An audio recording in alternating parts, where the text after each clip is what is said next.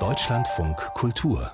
Lesart der Staat sollte doch besser stärker sein mit einem funktionierenden Gesundheitswesen zum Beispiel, um eine Pandemie bekämpfen zu können. Darüber wurde in den letzten Monaten viel gesprochen. Und um die Stärke des Staates geht es in einem neuen Buch mit dem Titel Condorcets Irrtum, warum nur ein starker Staat die Demokratie retten kann. Das Buch hat der schwedische Mathematiker und Politikberater Per Molander geschrieben. Er hat viele Jahre lang gearbeitet als Berater für die Weltbank, den Internationalen Währungsfonds und die EU. Und Eike Gebhardt hat sein Buch gelesen. Grüße, Herr Gebhardt. Guten Morgen, Herr Mayer. Warum nur ein starker Staat die Demokratie retten kann, das ist ja eine klare These jetzt aus diesem Buchtitel. Aber was ist da jetzt Condorcets Irrtum? Wer ist überhaupt Condorcet?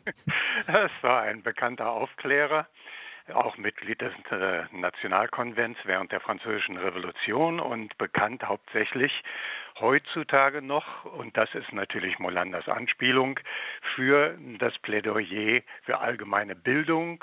Man erinnert sich, die Diderot's Enzyklopädie, es war ein umfassendes Werk, 20 oder so Bände, gigantische Bände, die das gesamte Menschheitswissen versammeln sollte, damit jeder fähig sei, an der Selbstgestaltung, der autonomen, selbstbestimmten Gestaltung seines oder ihres Lebens teilzunehmen. Wissen ist Macht. Das heißt, Bildung ist die Grundlage eines freien Menschen, einer freien Gesellschaft. Und dafür steht Condorcet. Ansonsten handelt das ganze Buch sehr wenig von Condorcet. Die Anspielung ist natürlich so ein bisschen auch auf Damasio, den berühmten Neurologen, der dieses Buch Descartes Irrtum geschrieben hat, wo er sagt, mhm. es ist unsinnig, Gefühle und äh, Verstand zu trennen.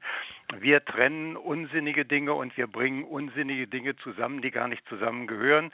Denken Sie nur dran, wir denken zum Beispiel, die Wirtschaft funktioniert so, also die Wirtschaft ist ja heute, das sagt nicht nur er, an die Stelle der alten Autoritäten, also Staat, Kirche und so weiter getreten. Die bestimmen großenteils die Parameter, was wir heute denken und machen sollen. Aha, da, da, muss ich mal nachfragen, Herr Gebhardt. Ähm, das ist dann schon eine der Gefahren für die Demokratie, die Per Molander ausmacht. Denn wenn er über äh, die Gefährdung der Demokratie spricht oder die Rettung der Demokratie, muss er ja erstmal ein paar Gefahren ausmachen. Das ist die Übermacht der Wirtschaft unter anderem, die er da identifiziert? Ja, aber auch eben die ideologische und darum geht es Ihnen. Das ist ein Spaziergang durch die Weltgeschichte, mentalitätsgeschichtlich sozusagen. Denken Sie mal dran, wir haben alle gelernt, Tausch ist was Faires, ne? Äh, Angebot und Nachfrage regelt den Markt. Nur er sagt, Tauschverhältnisse sind immer Kräfteverhältnisse, da sollen wir uns keine Illusionen drüber machen.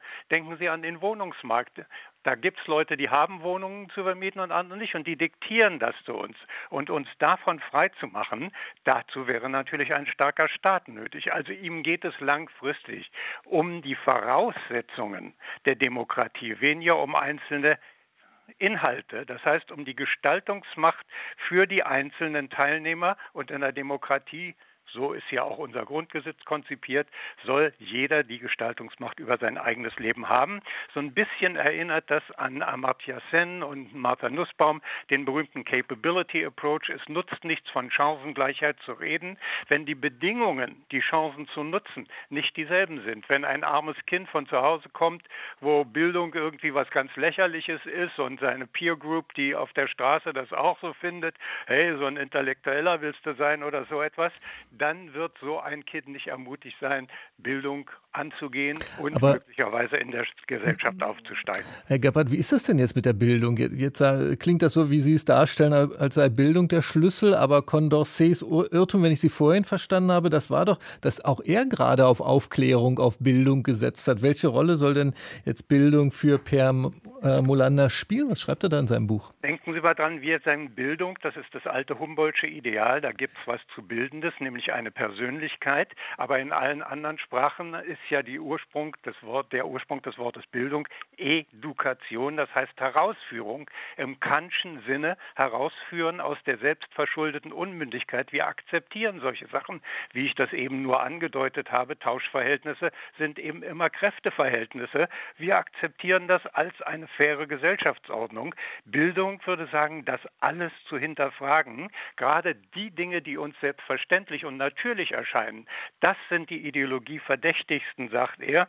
Und insofern ist eine wahre Aufklärung immer eine kritische Aufklärung, die sieht immer böse aus. Und das ist vielleicht ein Schwachpunkt bei Molander, äh, der denkt, äh, Nietzsche und die Dialektik der Aufklärung und solche Leute, die waren Vernunftkritiker, waren sie, aber eben nur in dem Sinne, dass Vernunft ausführende Vernunft heißt von Vorgaben, die wir selber nicht hinterfragt haben. Und ist das jetzt äh, noch eine kurze Antwort bitte? Ist das eine anregende, tatsächlich neue, gedankenanregende Streitschrift für einen stärkeren Staat, dieses Buch? Äh, ich habe es so gelesen, ich habe es mit großer Spannung gelesen. Es gibt ja diese berühmte äh, Idee von der Gleichheit als formaler Gleichheit. Anatole France hat das mal so schön gesagt, äh, das Gesetz in seiner Gleichheit verbietet Königen und Bettlern gleichermaßen unter Brücken zu schlafen oder die Anekdote Vogel, Wurm, Elefant und Affe kriegen dieselbe Aufgabe, erklettern sie diesen Baum, nur sie sind alle anders von Natur aus oder ihrem Hintergrund ausgerüstet. Denken Sie an die Selbstoptimierung, die heute jeden ähm, motiviert. Das heißt, wir wollen uns optimieren für vorgegebene Zwecke und die zu hinterfragen diese vorgegebenen Gesellschaft, diese vorgegebenen Ideologien, diese vorgegebenen Begrifflichkeiten, nach denen wir uns alle ausrichten, weil wir erfolgreich sein wollten, die sollten wir untergraben, die sollten wir mit der Lupe ansehen.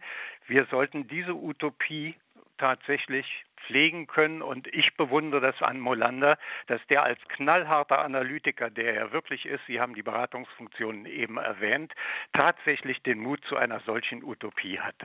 Per Molander, sein Buch heißt Condorcets Irrtum, warum nur ein starker Staat die Demokratie retten kann. Das Buch wurde von Christina May-Zinke übersetzt und ist im Westend Verlag erschienen. Besten Dank an Eike Gebhardt.